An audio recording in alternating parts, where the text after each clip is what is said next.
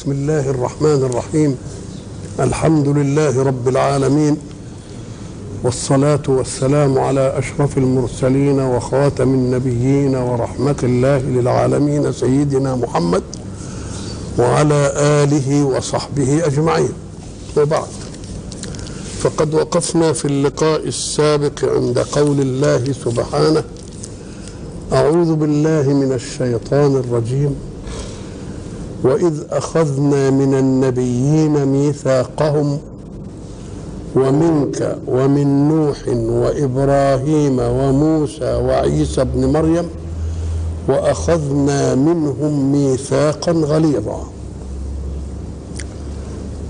الحق سبحانه وتعالى استهل السورة بقوله يا أيها النبي اتق الله ولا تطع الكافرين. وتوكل على الله. لأن الله ما جعل لرجل من قلبين في جوفه. فلا يمكن أن يتقى الله ويطاع الكافر بالله. مش ممكن. ليه؟ قال لك لأن دول متناقضين. والقلب هو وعاء العقائد التي ارتبطت بالنفس ارتباطا وثيقا بحيث لا تطفو إلى العقل لتناقش من جديد. ولذلك يسمونها عقيدة. عقيدة يعني إيه؟ يعني أمر معقود مش عقدة وشنيطة. تتفك كده عقيدة. يبقى اذا الله خلق الإنسان وخلق له جوارح. وخلق له وسائل إدراك. نعرفها السمع البصر الأنف اللمس الذوق كل دي وسائل إدراك. ووسائل أخرى لا نعلمها كما قلنا سابقا حين تجوع بأي شيء أدركت أنك جوعان. لا يمكن أن تراه لا يمكن أن تشمه لا يمكن أن تلمسه لا يمكن أن تذوقه. إنما شعرت بأنك عطشان يبقى في وسيلة إدراك للعطش. وفي وسيلة إدراك للإيه؟ للجوع.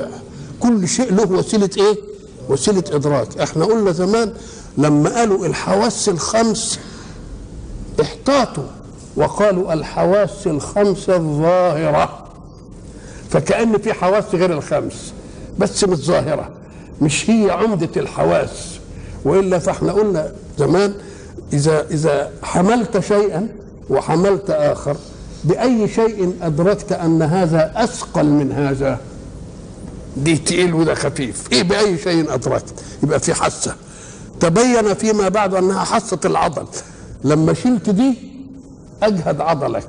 لما شلت الثانية ما أجهدهاش أقل يبقى أخف. وحاسة البين لما تمسك قماش كده وتقول ده لا ده دي إيه آه خفيف عندك. ده تقيل شوية. الله بأي شيء أدركت بالأنامل قال لك بالبينية اللي بين الأنملتين. شوف إزاي أدركت إن دي حرير وده صوف وده قطن. إزاي أدركت ده؟ اذا ففيها حواس تتلقى المعلومات. ثم تأخذها تأخذها النفس الإنسانية توديها عند العقل. يقوم العقل يقعد يختار بين البدائل ويرجح حاجة. ساعة ما يرجح حاجة ويقتنع به تستقر في قلبه. وتبقى مبدأ من المبادئ تسير عليه حركة إيه؟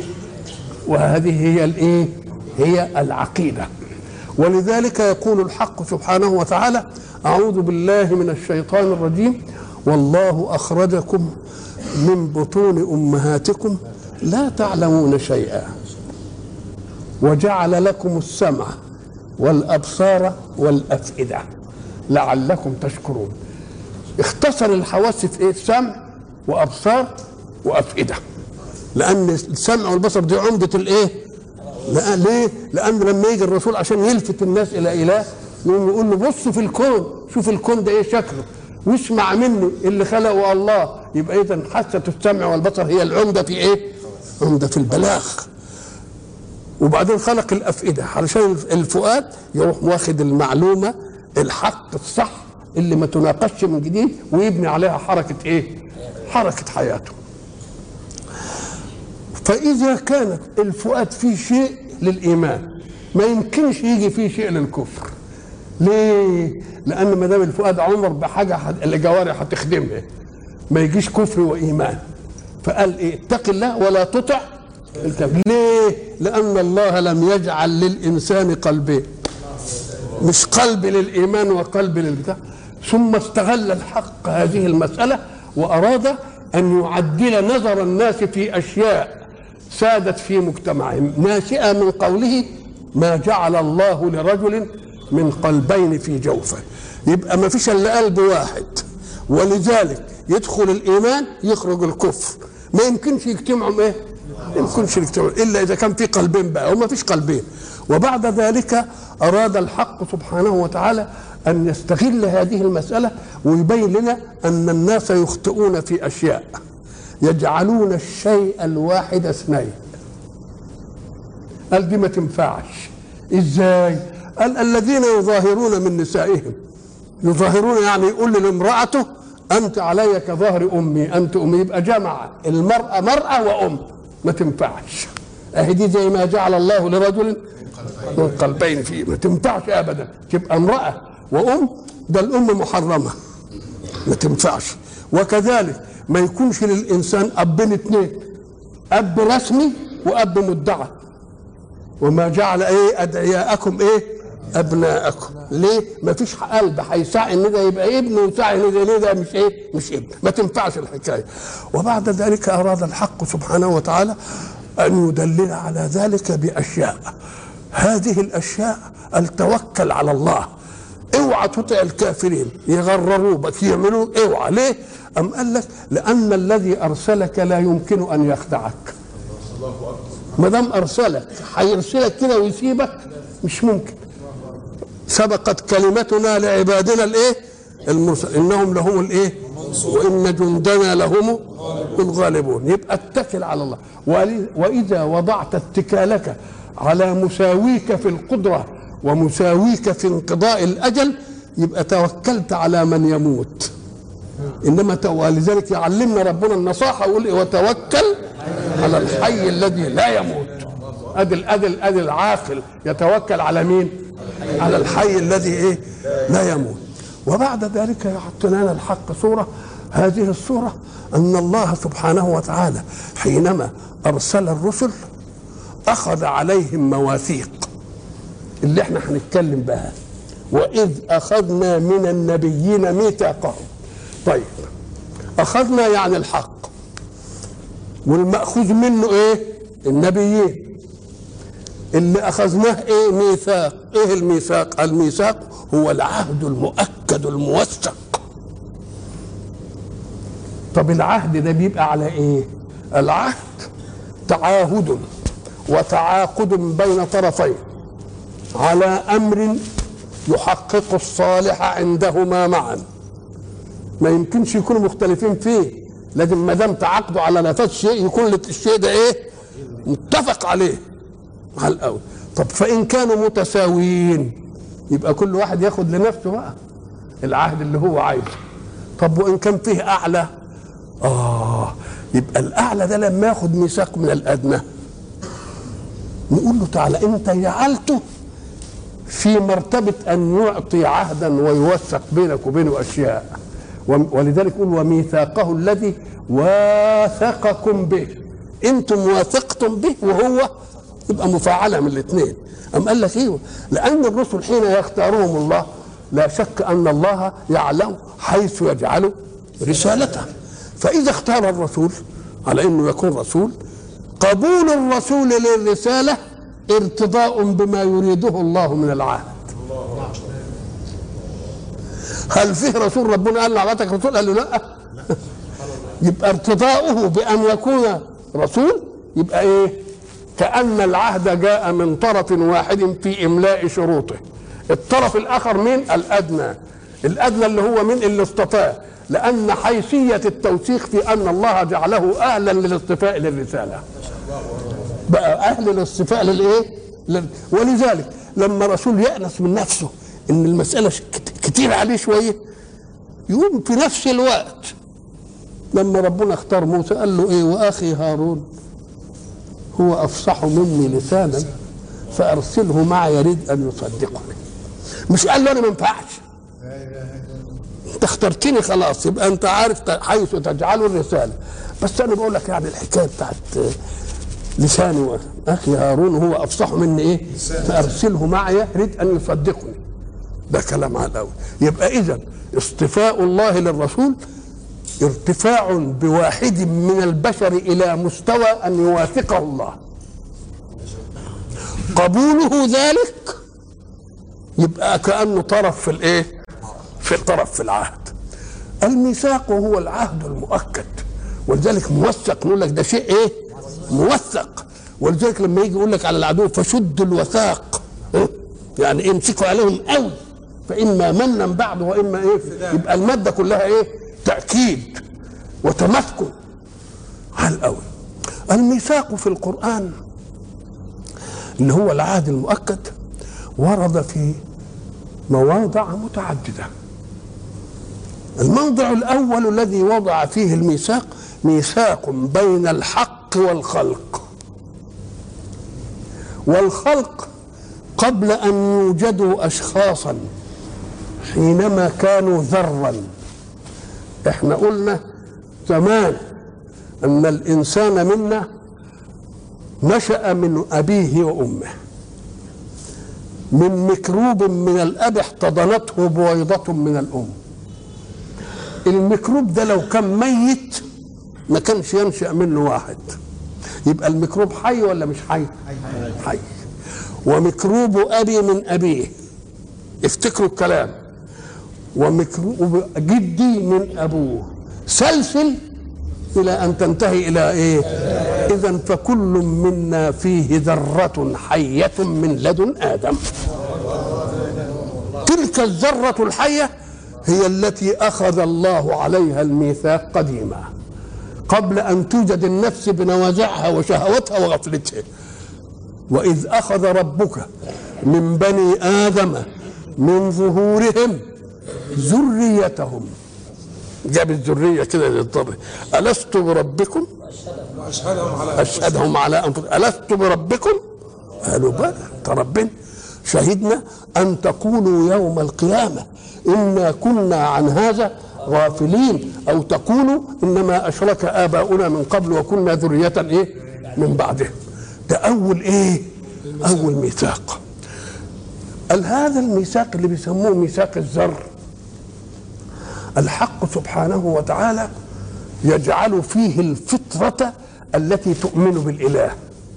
استجابة لمين؟ لنطق الذر نطق إزاي؟ اللي خلقه نطقه. خلاص قبل أن توجد له أغيار في الحياة. خلاص. هذا الجزء فينا اللي بيكون فينا الفطرة الإيمانية. وإذا نشأت أشياء على النفس البشرية غير الفطرة الإيمانية يبقى من صنع البيئة والمجتمع. إزاي؟ قال لك مرة يكون من صنع الإنسان بالغفلة. ومرة يكون من صنع التقليد للبيئة. شاف آباؤه بيعملوا شيء عمل إيه؟ عمل ذلك إذا وسائل انطماس عهد الذر إنما يكون من غفلة الإنسان ومن إيه؟ ومن تقليد الإيه؟ ومن تقليد البيئة. فيأتي الحق سبحانه وتعالى بالرسل عشان يعملوا إيه؟ يديموا لذرة الفطرة التي أخذ عليها العهد يقظة الإيمان بأن الله هو الرب الوحيد. إحنا قلنا زمان إن الإنسان منا لو راح للحج إن شاء الله يقوم ينظر يلاقي أقل فترة ينامها هناك لها بركة. يعني ينام ساعتين ويبقى يخيل له نام إيه؟ الله. إيه السبب؟ قام قال لك لانك أنت مش عارف فلسفة النوم دي إيه؟ ده فلسفة النوم دي ردع ذاتي خلقه الله في التكوين الإنساني. إذا لم يعد الإنسان صالحا للحركة يغلب عليه انه يقول له لم تعد صالحا للحركة زي ما نقول علينا انخمد ونام. غصب عنك تنام. ليه؟ أنت لم تعد صالحا للحركة. الحركة دي إيه؟ أي حركة يا أخوي؟ وأهم هذه الحركات الحركة الدخيلة في النفس. إيه هي الحركة الداخله في النفس دي؟ قال لك لأنني في الذرة الإيمانية اللي شهدت قديما أن الله هو الرب. إيه اللي بيطمسها الغفلة. والبيئة التقليدية. فيرسل الله الرسل عشان تعمل إيه؟ تنشط دي على قدر ما يأتي من الغفلة يجي رسول ويجي رسول ينبهنا ولذلك إيه؟ مبشرين ومنذرين. ما بيبتدوش حاجة. ده مبشرين وإيه؟ ومنذرين. فإذا ذره الفطرة اللي في النفس الإنسانية إحنا ضربنا مثل زمان وقلنا هب أن قائدا أعلى لجيش أرسل كتيبة وعليها ضابط. الكتيبة مكونة من عساكر والعساكر مأمورون قانونا بأن يطيعوا القائد. اعمل ديا يعملها ما يناقش. وقد يأمر خطأ. إنما يس... إنما يس... يسمع كلامه. إلى أن يذهب إلى الأعلى. يقول له والله قال لنا اعملوا كذا وإحنا ما كناش مش عارف إيه. وقال لنا الله إيه اللي خلاهم يقولوا للاعلى لأن القانون يرغمهم بأنهم إيه؟ يعملوا. كذلك جوارحك. جوارحك قال الله لها ائتمري بمرادات صاحبك. يا ايد ساعة ما يريد يضرب واحد اوعي تقولي لا ما اضربش. اضربي ياخد بإيد واحد عشان ينقذه كده؟ ما تعصيش. يطبطب على واحد يلطمه كده بالبن لسانك. يا لسان أطع مرادات صاحبك. إن قال لا إله إلا الله ما تعصاش. وقال لا والعياذ بالله الله ده ملوش وجود. اوعى تعصى. أنا وإيه؟ اديت مرادات خلقي إيه؟ مسيطرة عليك. خلاص؟ فلما يجي الجوارح عايزة تنفعل بقى في الجسم وتعمل معاصي؟ ما ترضاش الجوارح عن المعصية. لأنها محكومة بمين؟ بميثاق الذر الأول. ولكن الله جعلها مسخرة لمرادات صاحبها فتنفذ. إنما تنفذ وهي إيه؟ وهي كارهة. فإذا زادت إذا زادت إذا قرفوا بقى زاد.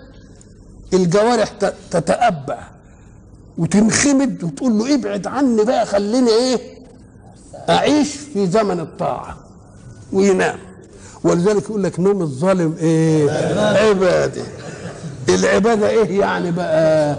ما عادتش الإرادة لها أمر على الجوارح عشان تعمل معاصي. تقوم ترتاح. لحد ما تاخد راحتها بقى وترجع لتوازن إيه؟ يصحى صاحبه برضه يتنام برضه يعمل برضه تجيله تقول له مش عارف إيه. فإذا كان الإنسان على صلح مع جوارحه بحيث يفعل ما أمر الله به تسر به الجوارح. ولا تحبش إنه يغيب عنها ابدا. وعايزاه يبقى وياها دايما. ولذلك النبي يقول إيه؟ تنام عينه ولا ينام قلبه. لأن كل عمله إيه؟ ده الجوارح مصلوحه وياه كلها أنت لما بتكون بقى في الحجاز ما بيطرقش عليك خاطر المعصية. وعمال ساعة ما يجي الوقت جدا تروح تصلي وتعمل مش عارف إيه تعمل. حد يتكلم تقول له أنت بتحج؟ إيه؟ الله. أنت عايش في منهج إيه؟ منهج استقامة. يعني معك انسجام بين إرادتك وبين جوارحك. تبقى تبقى الجوارح هتسيبك ليه وتقول لك إن خمد ونام؟ خليك وياه كده مبسوط. يوم أقل فترة إيه؟ ولذلك يقول لك نوم الصالحين غب. يعني ينام خطفة كده وهو قاعد بس كده. على قد إيه؟ على قد خواطر البشرية ما تيجي في باله. النبي بقى تنام عينه ولا؟ ليه لا ينام قلبه؟ لأنه على في صلح مع جوارحه. وما دام في صلح مع جوارحه الجوارح ما تحبش تسيبه. شوية كده ويصحى شوي ويصحى. اذا الحق سبحانه وتعالى جعل الرسل مذكرين العهد القديم اللي هو ألست بربكم؟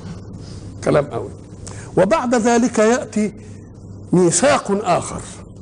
ميثاق للمذكرين والمبشرين والمنذرين اللي هو الرسل. وإذ أخذ الله ميثاق الإيه؟ النبيين. اختارهم ويقول الميثاق بقى بينكم وبين ربكم إيه؟ لما آتيتكم من إيه؟ كتاب وحكمة. كتاب وحكمة. ثم جاءكم رسول مصدق لما معكم لتؤمنن به ولتنصرنه. قال أقررتم؟ وأخذتم على ذلكم إصري؟ قالوا أقررنا. قال فاشهدوا. وأنا معكم من الشاهدين. شيء يشهد الله عليه. مش عايز قضاء. شيء يشهد الله عليه مش عايز إيه؟ طب وش معنى يعني اخذ وقال لهم كده الحكاية دي؟ قال لك الان لأن الذي لا إيه؟ لا يؤمن بإله. ما عندوش دين يتعصب له لما يجي رسول تاني. لكن لما يكون له دين ويجي رسول تاني يزحزحه عن الدين بتاعه يبقى يعني صعبة شوية. اذا فالصعوبة فين حتة؟ في الصعوبه في أن تنقل من دين إلى دين. إنما يمكن أسهل منه أن تنقل إلى دين من لا دين له. إنما دوك إيه؟ متمسك بالبتاع. فقال للرسل من تمام ميثاقكم إنكم أنتم إذا جاء تقول لقومكم إذا جاءكم رسول مصدق لما معكم لتؤمنن به ولا إيه؟ ولا تنصرونه وبعدين يكررها أقررتم وأخذتم على ذلكم إصري قالوا أقررنا. قال فاشهدوا وأنا معكم من الإيه؟ فإياكم أن تتركوا أممكم التي تؤمن بكم بدون أن تضعوا لها هذه الإيه؟ المثل ده. المثل ده إيه؟ شوفوا إذا جاء رسول مصدق لما بين يدينا فآمنوا به وعزروه والإيه؟ وانصروه. هذا ميثاق. الكلام اللي إحنا بنتكلم بقى عنه هنا ده وإذ أخذ الله ميثاق النبيين وإذ أخذنا وإذ أخذنا من ميثاق النبيين ميثاقا من النبيين ميثاقهم. ومنك يبقى جاب النبيين بالإجمال. ثم جاء في التفصيل قال إيه؟ منك ومن نوح وإبراهيم وإبراهيم وموسى وعيسى ابن مريم. مريم تملي يأكد حتة عيسى ابن مريم دي؟ المسيح ابن مريم عيسى ابن مريم. أخذ من النبيين ميثاقهم اللي إحنا قلناه. وبعدين قال ومنك ومن نوح. هنا قدم منك. وجاب نوح بعده. العلماء بيقول لك الواو لا تقتضي ترتيبا. جاء زيد وعمر. عمرو معه جه قبله جه بعده ما بتبحثش في الحتة دي. أم قال لك إيه؟ وإنما ليه؟ أم قال لك؟ ذ- ذكر النبيين بالإجمال. ثم ذكر اللي موجودين دول بالتفصيل. رسول الله ونوح وإبراهيم وموسى وعيسى. أنا اخذت دول بقى؟ اولي العزم يعني؟ أم قال لك لا. لأن رسول الله صلى الله عليه وسلم ونوح اشترك في شيء. نوح جه الطوفان؟ وأغرق كل اللي كانوا كافرين. فصار نوح رسولا لمن وجد في الدنيا عمومية ورسول الله فيه العمومية. بس رسول الله أعم لأن خصوصية العمومية في نوح لإيه؟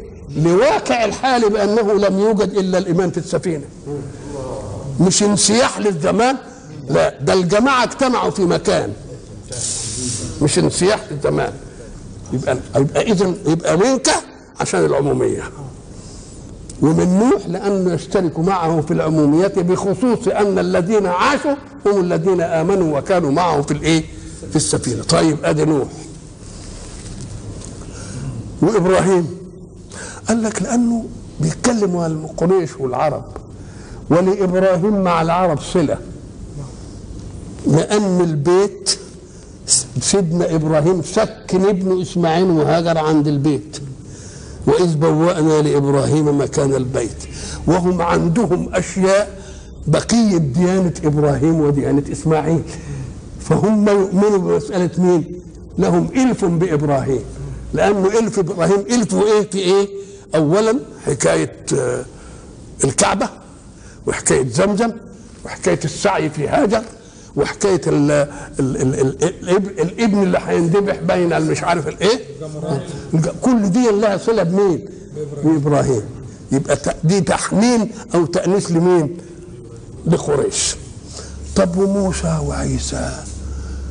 ما لك دول اللي مهمين؟ ليه؟ لأن رسول الله أرسله الله في قريش.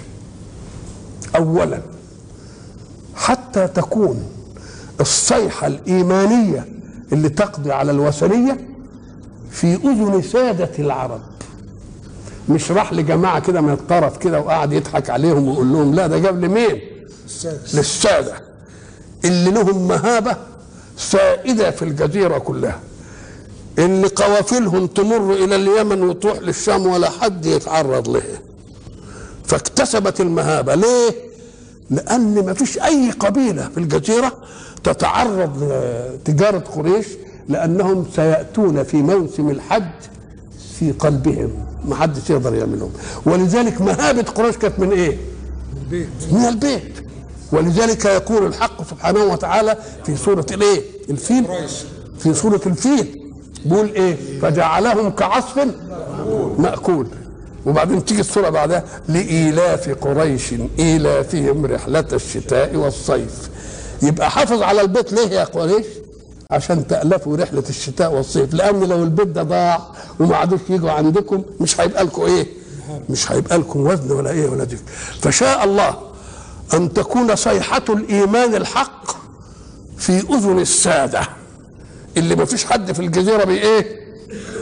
بيقف قدامه ولكن لم يشأ الله أن تكون نصرة الإسلام على يد السادة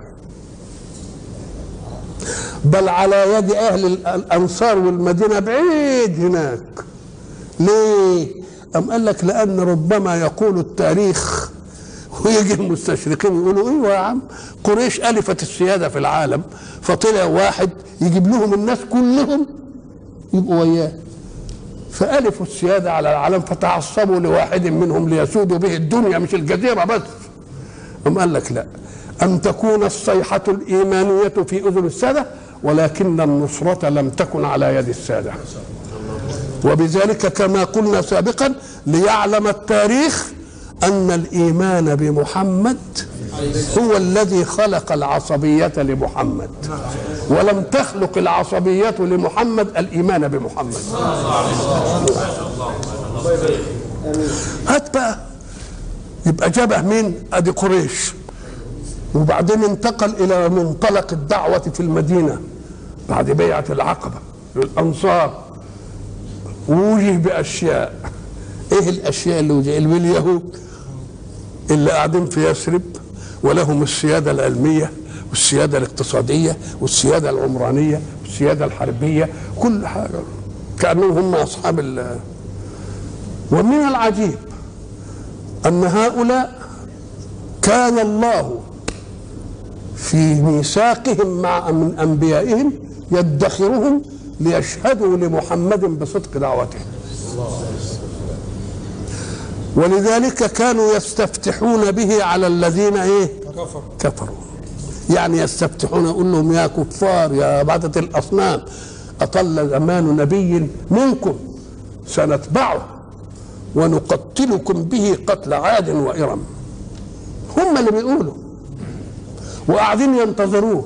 حتى قال التاريخ إنهم لما هجوا وقطعوا في الأرض أمم فيه ناس من المشتغلين بعلم الكتاب قالوا ده هيظهر في حتة كذا كذا كذا كذا لها مواصفات ولها نخل وتعرف فجم قعدوا في المدينة في انتظار مين؟ في انتظار الرسول. ولذلك يقول الله تأكيدا لذلك أعوذ بالله من الشيطان الرجيم. ويقول الذين كفروا لست مرسلا. قل الرد معه. كفى بالله شهيدا بيني وبينكم أي إني مرسل. ومن عنده علم الكتاب. أكن اللي عنده علم الكتاب إيه؟ كان المفروض إنه يشهد وكان يستفتح قبل. فلما جاءهم ما عرفوا كفروا به. هنا ال- ال- ال- التحويله دي إزاي كيف تنقلب عقيدة القلب إلى تمرد القالب؟ عقيده القلب انت بتقول النبي مش قال لك. آه. ويل للناس من السلطه الزمنية. ساعة ما جه كانوا هم بقى السادة في كل حاجة في المال وفي الاقتصاد وفي العمارة وفي الحرب ومش عارف إيه وكل حاجة. فلما جه بقى سيدنا رسول الله وراح المدينة ابتدأت السيادة تتنقل فين؟ اتنقل عند سيدنا. فغاروا من هذه المسألة. مش كانوا هيعملوا ينصبوه ملك إذا السلطة الزمنية هي اللي عملت إيه؟ ولذلك هناك هيقول اشتروا بآيات الله إيه؟ ثمنا قليلا ثمنا قليلا اشتروا بآيات الله ثمنا ثمنا قليلا فإذا هيروح يصادم اليهود والنصارى صحيح برضه موجودين في الجزيرة بس ما كانوش قاعدين في إيه؟ في يثرب نصارى نجران والوفود اللي كانت إذا لموسى وعيسى بالنسبة لأتباعهم صلة بمين؟ بمحمد صلى الله عليه وسلم لأنهم هم اللي موجودين فين؟ في الجزيرة الجمهرة اليهودية في الإيه؟ في المدينة والمسيحيين في في نجران إذا كان ولا بد أن يقول ذلك وإذ أخذنا من النبيين ميثاقهم الميثاق اللي هو إيه؟ إن لما يجي لكم رسول ومش عارف هو اللي فده ومنك ومن نوح وإبراهيم وموسى وعيسى ابن مريم وأخذنا منهم ميثاقا غليظا. الله طب ما أخذنا ميثاق؟ أم قال لك لا ده كرر أخذ الميثاق لأن فيه وصف ذات الميثاق على إطلاقه الأول. إنما قال لك ده ميثاق إيه؟ غليظ. يبقى كرر عشان مين؟ طب إيه الميثاق وإيه الميثاق الغليظ؟ إيه الفرق بين الاثنين يعني. أم قال لك الميثاق؟ تعهد إنهم يعملوا كذا ويعملوا كذا ويعملوا كذا. جلسوا الميثاق إن قال لهم أنا هتتبع اللي هتعملوه وهسالكم عنه. ادي غلظ الميثاق. ولذلك كلمة ميثاق غليظ دي لم ترد في القرآن إلا مرتين. هنا وفي إيه؟ في المسألة بين الرجل والمرأة. لما يكونوا هيفترقوا وبعدين هو عامل لها مهر خدت بالك وآتيتم إحداهن إيه؟ قنطارا. فلا تأخذوا منه شيئا. أتأخذونه بهتانا وإثما مبينا؟ وكيف إيه؟ تأخذونه. وقد أفضى بعضكم إلى بعض واخذنا منكم ميثاقا غليظا. في غلظ ميثاق. أنت توافق واحد تديله مالك تديله أرضك تديله مطاياك تديله مش عارف إيه. إنما العرض ده انت خدت عرضه. ده بيبقى ميثاق إيه شر وبعد ذلك الميثاق الغليظ قال كل راع مسؤول عن رعيته. ولما وصى رسول الله بالشيئين قال الصلاة وما ملكت أيمانكم. اتقوا الله في إيه؟ يبقى ده غلظ الميثاق ولا لا؟ غلظ الميثاق لأن المرأة حين قبلت أو قبل وليها أن تكون امرأة لك أذن لك في كل شيء فيها من عوراتها. فيها أكثر من كده بقى؟ ما فيش أكثر من كده. يبقى ميثاق غليظ ولا لا؟ يبقى الميثاق الغليظ هو أن يتتبع وحيتتبع في قوله سبحانه إيه؟ ليسأل الصادقين عن صدقهم. مش المسألة بس عادة هنقوله كده وخلاص وتمر لا هنسألكم. وإذا كان الصادق يسأل فكيف يكون الكاذب؟ ده الصادق هيسأل عن الصدق. يبقى الكذاب يعمل إيه بقى؟ وإذ أخذنا من النبيين ميثاقهم ومنك ومن نوح وإبراهيم وموسى وعيسى ابن مريم وأخذنا منهم ميثاقا غليظا ليسأل الصادقين عن صدقهم. الميثاق الغليظ إيه؟ يعني ما تقولوش إننا هنروح كده ونعمل لا ده إحنا بعدين هنسألكم. ليسأل الصادقين عن صدقهم. هنا نقول إيه؟ كيف يسأل الصادق عن صدقه؟ طب ما دام صادق. قال لك انت فاهم ان السؤال الصادق عن صدقه دي تبكيت له؟ ده تبكيت لمن كذب به. هنسأله قول له بلغت ولاد الايه دول؟